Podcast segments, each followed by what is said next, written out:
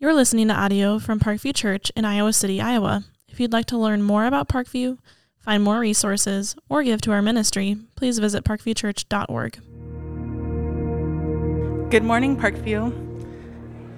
My name is Jennifer Lane Murcia, and I volunteer here with the middle schoolers and on the hospitality team. And I'm going to read today's a portion of today's scripture. So we will be in Luke 5, verses 33 through 39. Follow along with me. And they said to him, The disciples of John fast often and offer prayers, and so do the disciples of the Pharisees, but yours eat and drink. And Jesus said to them, Can you make wedding guests fast while the bridegroom is with them? The days will come when the bridegroom is taken away from them, and then they will fast in those days. He also told them a parable No one tears a piece from a new garment and puts it on an old garment. If he does, he will tear the new, and the piece from the new will not match the old. And no one puts new wine into old wineskins. If he does, the new wine will burst the skins, and it will be spilled, and the skins will be destroyed. But new wine must be put into fresh wineskins, and no one after drinking old wine desires new, for he says, The old is good.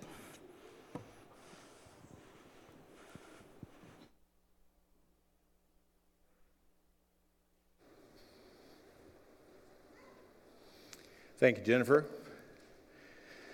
It's fifth Sunday. So good to have our children in here with us. And they have these neat boxes that say Pizza Ranch on them. Now, how many of you were tempted to grab a Pizza Ranch box? You looked at you, you thought, you know, it's quarter to nine, but you know, what's wrong with a Supreme Pizza at quarter to nine on Sunday morning? Those kids have great stuff in there. Now, kids, listen, okay? If, if your parents or your older siblings reach for the box or want anything from that box, you just go like this, okay? Everybody do it with me. Kids, do it with me. Okay? Just do this because it fits into today's sermon, all right? And we're going to do something different today, kids. You, I'm going to go through three basic stories, and you actually get to quiz your parents afterwards instead. We're going to do it different than we normally would. So, so kids, just be ready to quiz your parents on these three stories. Prior to COVID, it was common for churches like ours to be passing a plate as part of the worship. We gather our tithes and offerings that way.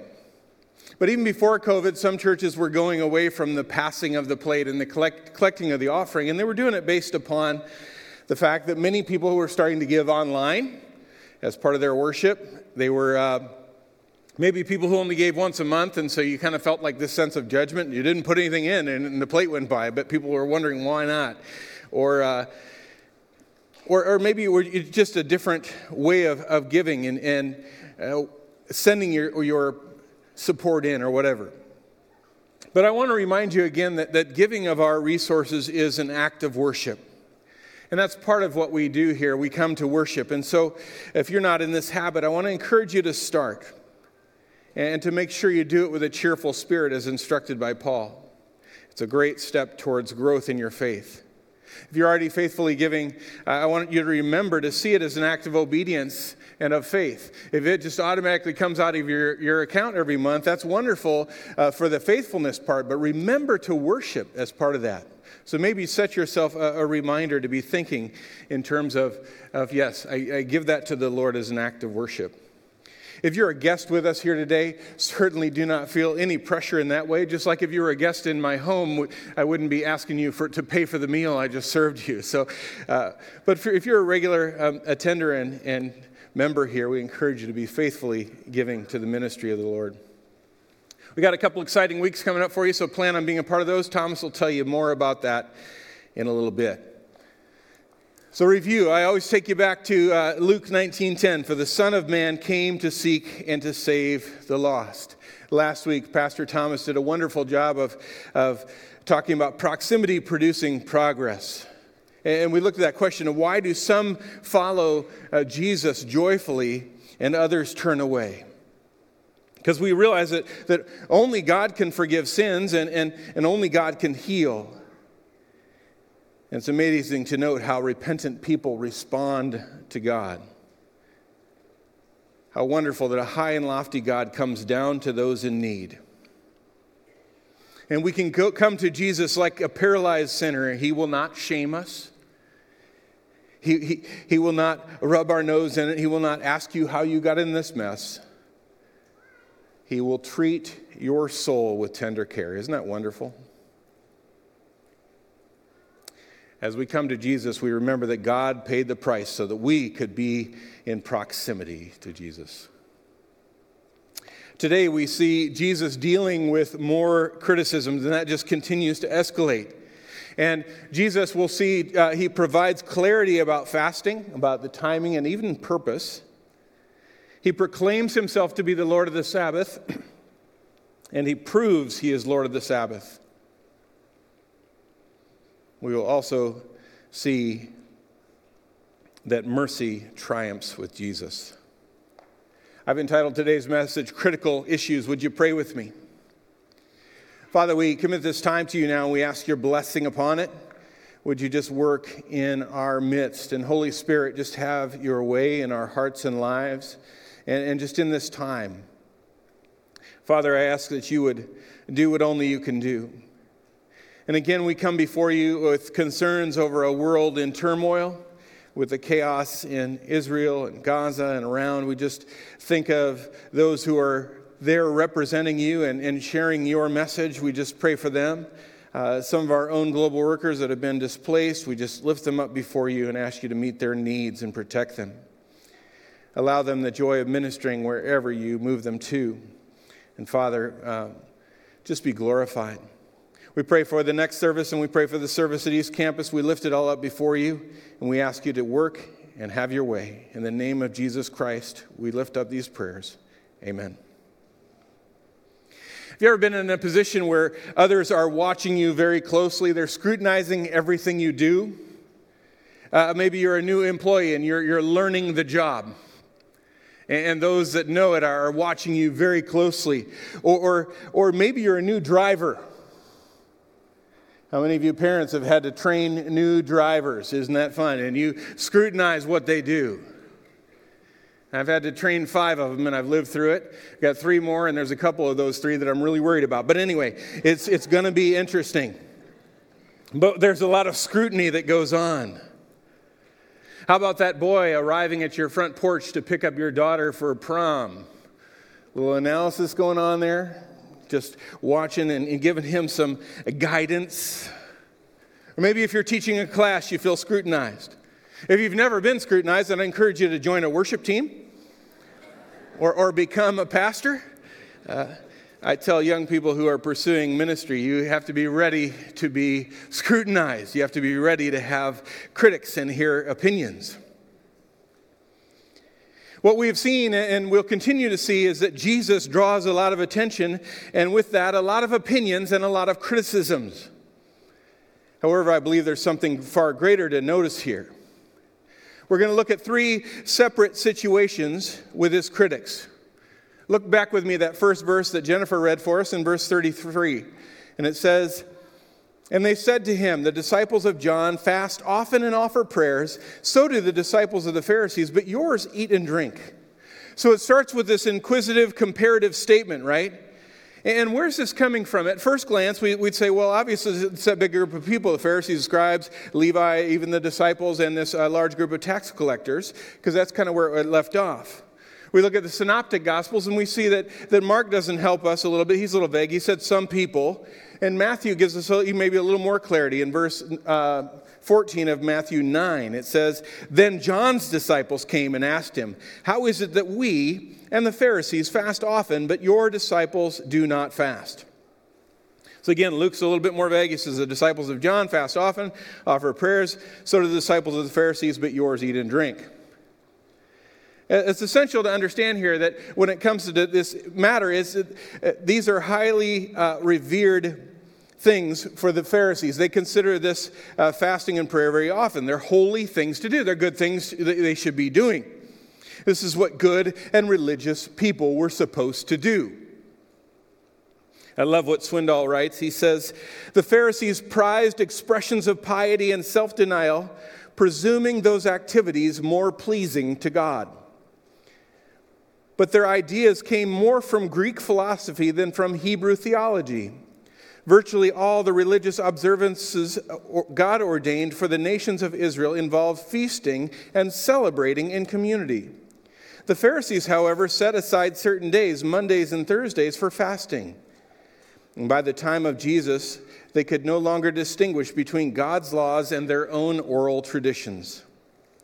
Remember, the Pharisees were, were well intentioned initially. They were trying to keep the nation of Israel pure during that time of prophetic silence. And they, they would encourage Jews to observe God's command. And it was, again, according to their interpretation of those commands right? So it's follow the rules as we interpret them for you. They're essentially the religious police of that time.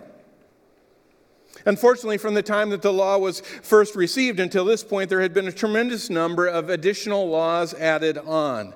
So we had laws piled upon laws.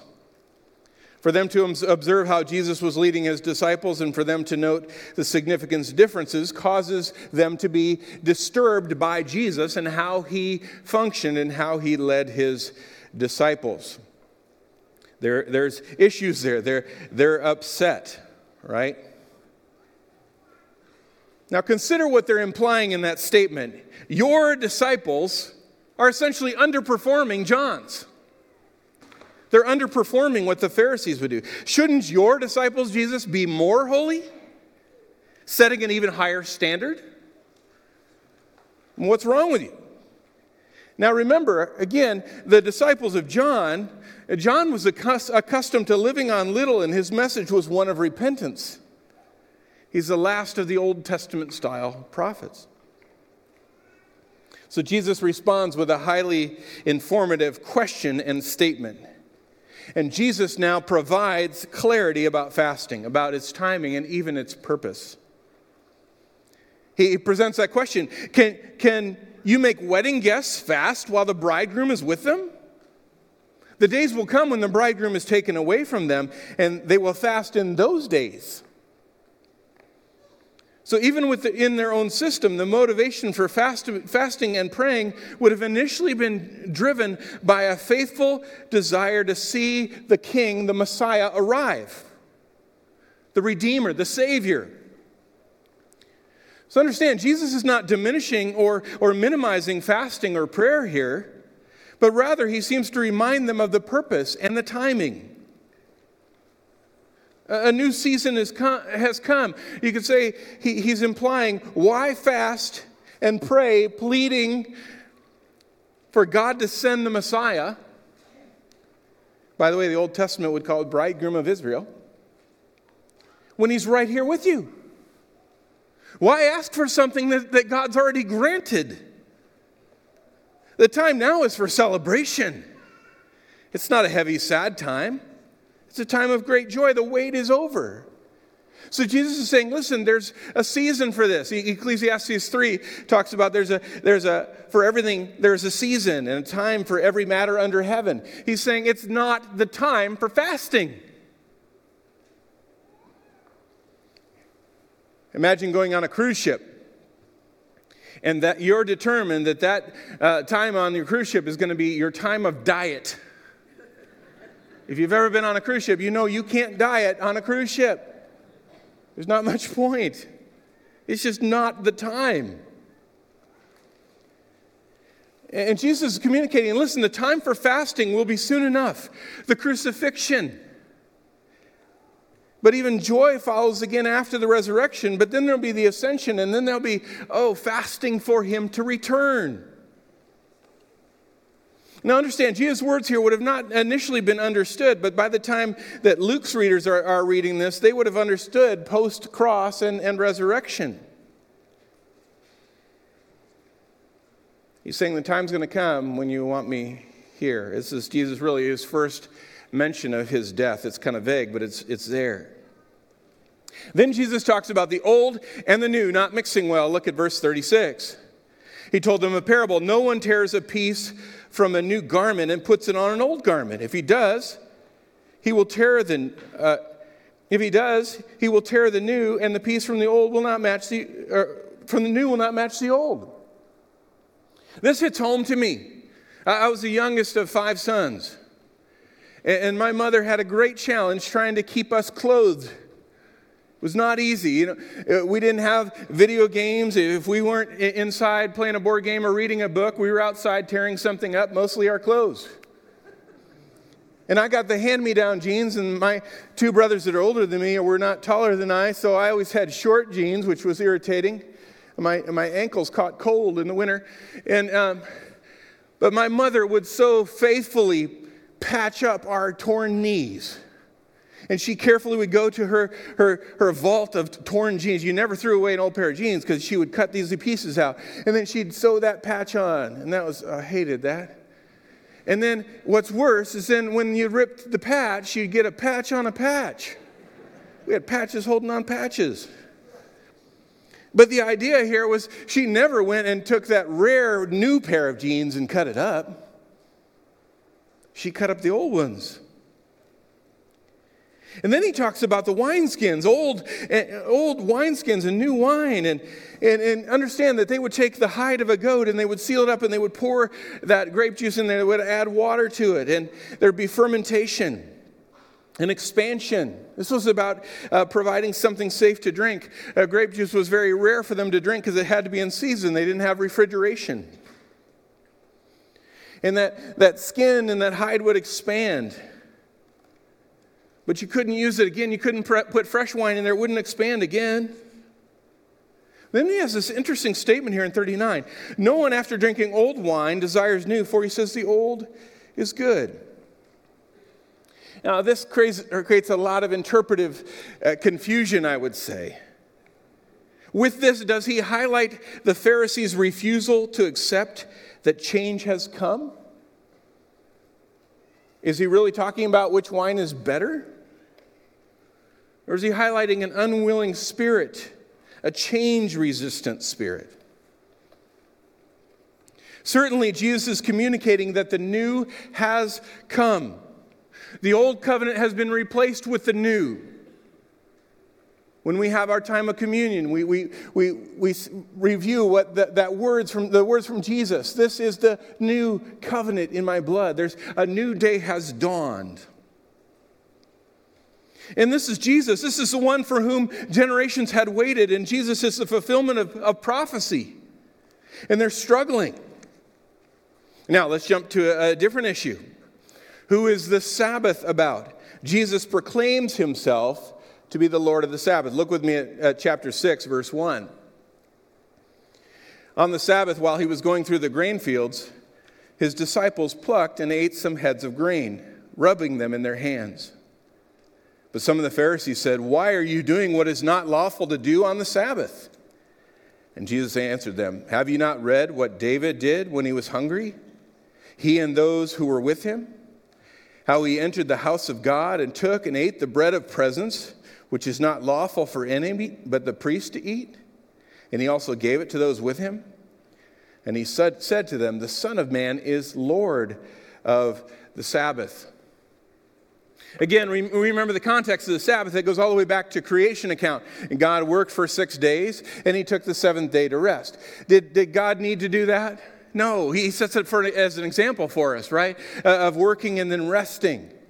God didn't need that rest. But and here's the, the origin of the Sabbath. But here again, uh, Jesus upsets them. This time because he let his disciples eat. Can you picture an angry Pharisee? This is where I told you kids to have your finger up, ready to go. These, these Pharisees kind of have this, uh, they want to judge, right?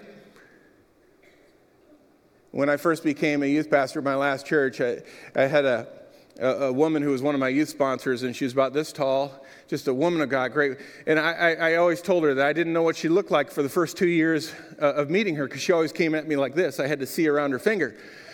And it was a good things. Sometimes it was just reminding me that God's using me and all that sort of thing. Or occasionally it was because I was out of line, but she'd be like that. It took me a long time to see what she looked like. But, but you envision these people that coming at you, their jaws are tight with anger and they're, they're, they're ready to judge. And these disciples are at the beginning of their, of their missionary journey with Jesus and they need to eat. And according to Deuteronomy 23, they're allowed to enter a farmer's field and to, to glean and eat. They're not allowed to harvest. You can just eat a little bit. You can't, you know, bring a bunch with you, right? I had a man working for me years ago who, would tell the most entertaining stories. His family was very tight financially and very conservative, and it was a big deal when their family went out to a buffet to eat. But when they went to the buffet to eat, there was rules on how you eat. You were not allowed to fill, your up with, uh, fill yourself up with breads and things. But you were always supposed to take rolls, because when you come back to the table, you take your rolls and you drop them in mom's huge purse right there for later. But then you eat the good stuff, the expensive stuff, and, and you know, by the time they leave, their, their mom's purse was just filled with food because they wanted to get as much out of it as they could. Again, they were allowed to eat in the farmer's field, but the idea was not to take food with them. No doggy bags allowed in the field. But notice Jesus, the response of Jesus Have you not read what David did? Now, if you're speaking to religious leaders here and you say, Have you not read? You've basically backhanded them, you've insulted them here. You put them in a bit of a defensive posture. Like, of course, we've read about David, right? he's, he's got them a little bit upset. But see, they've put rules over everything, they've lost the intent. And he reminds them about David as God's anointed. He, he was not on the throne yet, but he went in and ate the showbread or the bread of presence out of need. This bread that was made and, and, and replaced every Sabbath, and then the, the priests could have it as a provision. He's saying, listen, uh, David had authority given by God. A stunning statement. And then Jesus now makes that proclamation. He says, The Son of Man is Lord of the Sabbath. In other words, don't try to hold me to the rules of the Sabbath. I'm the Lord of the Sabbath. I can decide what's done here. And maybe you've seen the sign private drive or, or do not trespass, no trespassing, right? That, that, that that has a rule that's communicating something to you. you. This is a boundary you cannot cross. But who can cross it? The one whose private drive it is. It doesn't restrict them. And, and, Jesus is saying, listen, you're trying to hold me to rules of the Sabbath. The Sabbath is mine. The disciples and I will eat as needed.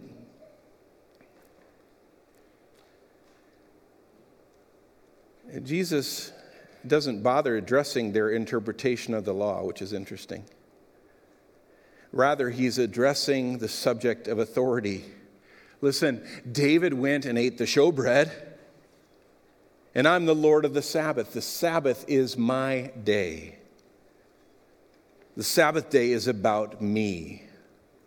It's a massive statement. It's shocking. Now Luke takes us to the synagogue. Righteous observance of the Sabbath. Jesus now proves that he is Lord of the Sabbath.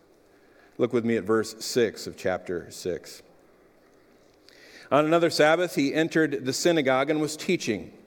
And a man was there whose right hand was withered. And the scribes and the Pharisees watched him to see whether he would heal on the Sabbath, so that they might find a reason to accuse him. But he knew their thoughts, and he said to the man with the withered hand, Come and stand here.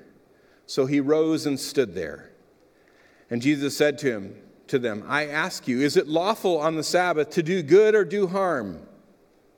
To save or to life or to destroy it? After looking around at them, all he said to them, Stretch out your hand.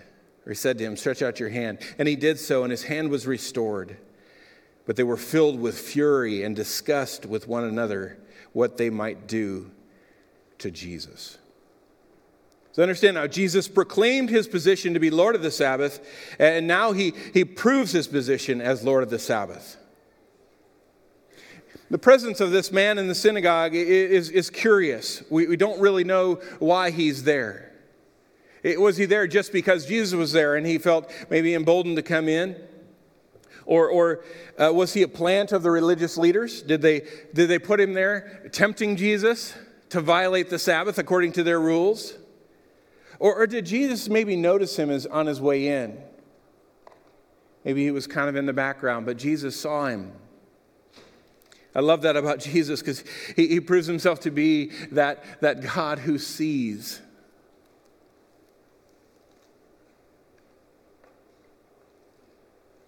There's so much going on here. Understand the, the, the, the transition from the old covenant to the new covenant era. It, it, it's brought in by Jesus. And, and notice how much Jesus was questioned and watched and even criticized. And, and he's, he's the bridegroom, he's the one who brings the new covenant. And the law was the source of the Pharisees' concern. That's what they, they cared about the law. But Jesus valued people over their interpretation of the law. You remember a few weeks back when we were looking at Jesus in his hometown, and he read from Isaiah. He read, The Spirit of the Lord is upon me because he's anointed me to proclaim good news to the poor. He has sent me to proclaim liberty to the captives and recovery of sight to the blind, to set at liberty those who are oppressed, and to proclaim the year of the Lord's favor. They don't get it. And the religious leaders, they don't get it. They don't get that Jesus is on a mission of mercy. And he does that with the authority to do so. Isn't it sad that we have these religious leaders and they're watching him with the sole purpose of accusing him? The desire of their heart is to find something to criticize, find a reason. Sad. Understand that mercy is not the central concern of the self righteous. Mercy is not the central concern of the self righteous. So Jesus, in their midst, says to that man, Come and stand here. I would suggest to you that that was probably an intimidating situation for this man to be brought up to central focus. He knows their judgment of him, and they know what they think about why he has a withered hand. They're going, It's the sin in that man's life, right? And Jesus is saying, Come, stand here. Can't you just imagine his heart beating faster, wondering what Jesus is going to do? Am I going to be condemned by this man? Am I going to be condemned by everybody here? Is he going to do something miraculous? then Jesus turns his attention to them and he asks that question Is it lawful? That's their question, right? That's the question they like. And he uses their own question Is it lawful on the Sabbath? To do good or to do harm? To save life or to destroy? And, and imagine there's this, there's this pause, there's this silence, it's awkward. Because Jesus asks the question, then he waits. And he looks. And as Jesus is about to make eye contact with them, probably a lot of them were just looking away. They didn't want to be called. Clear that they weren't going to answer him.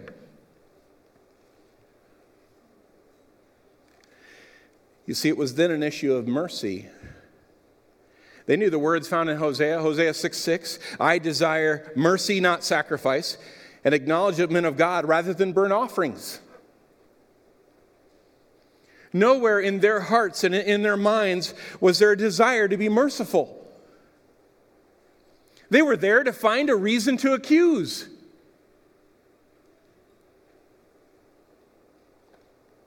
Accusing had become their obsession. And you and I stop and we say, How can these godly ones not care about the man? Why aren't they as excited about the possibility of witnessing this man be healed?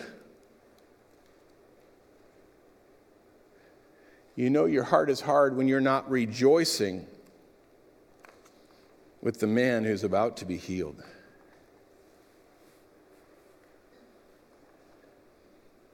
So he's addressing the heart here, isn't he? And the matters of the heart, the issues.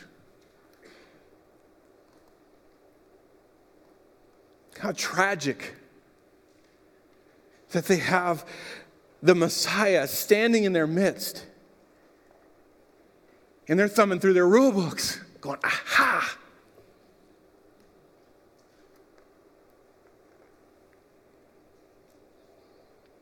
Do you think that this kind of thinking still exists today? Sure, it does.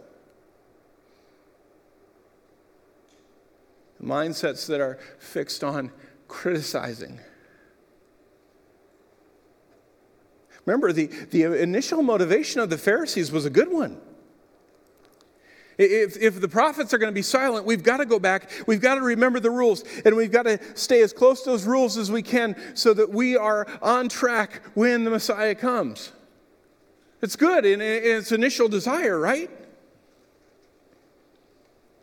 But I suppose it got to them to be the revered ones, the ones that everybody sought for the counselor, the ones that everybody listened to when they said, hey, hey, you shouldn't do that. They got fond of that idea.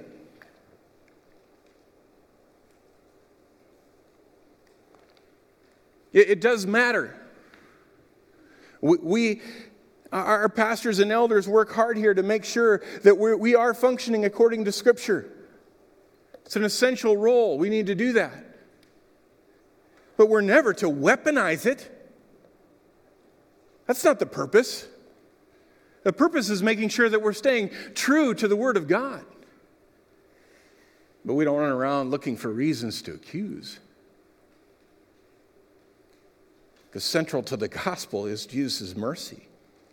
You see, Jesus establishes both his uh, uh, authority over the Sabbath and a pr- proper perspective on Sabbath behaviors. Understand this mercy triumphs with Jesus. Mercy triumphs with Jesus. We'll see it again and again. If that phrase isn't music to your ears, then, then either you weren't listening or you just don't get it. I believe that many of you are here today because you understand. You understand that mercy triumphs with Jesus, and you understand that it's because of that mercy that you can even come and you can find redemption and have a relationship with God. Because you understand that you can't get there on your own. Nothing you can do can accomplish that. But by the mercy of Christ.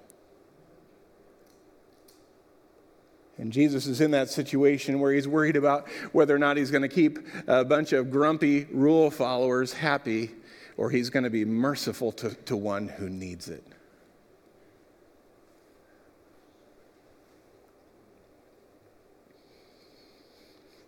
Every one of us needs that mercy that Jesus offers. Folks, that's why we love him. That's why we're grateful for him that we understand the condition that we're in. It may not be a physical issue, but it's an issue of a heart that's not right. It's an issue of, of being born into sin and continuing on in sin and being condemned for eternity. But Jesus, in his mercy,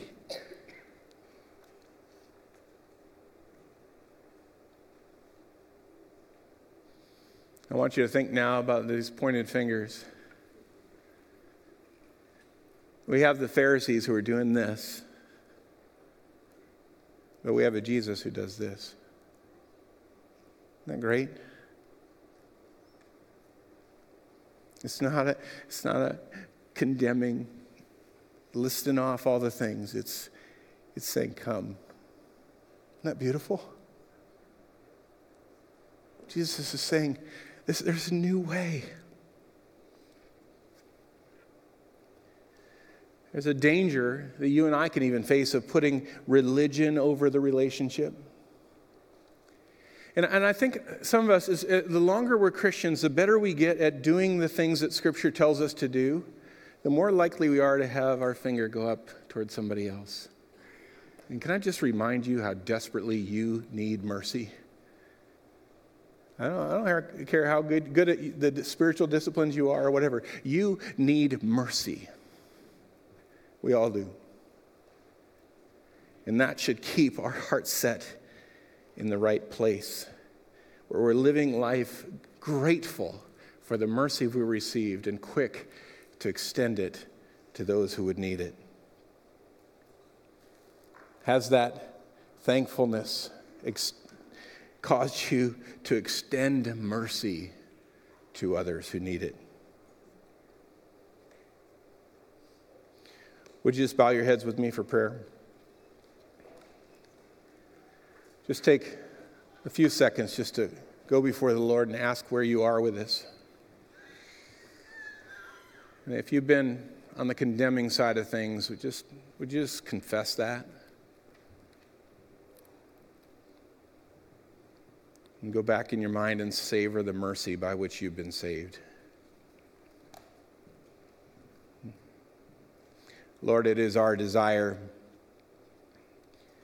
to exalt you and to recognize that because of that merciful way, we can even approach you, Lord.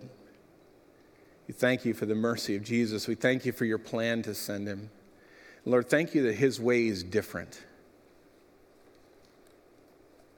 Father, may we be careful to live the way we're to live, but Lord, may we be people who are people of mercy.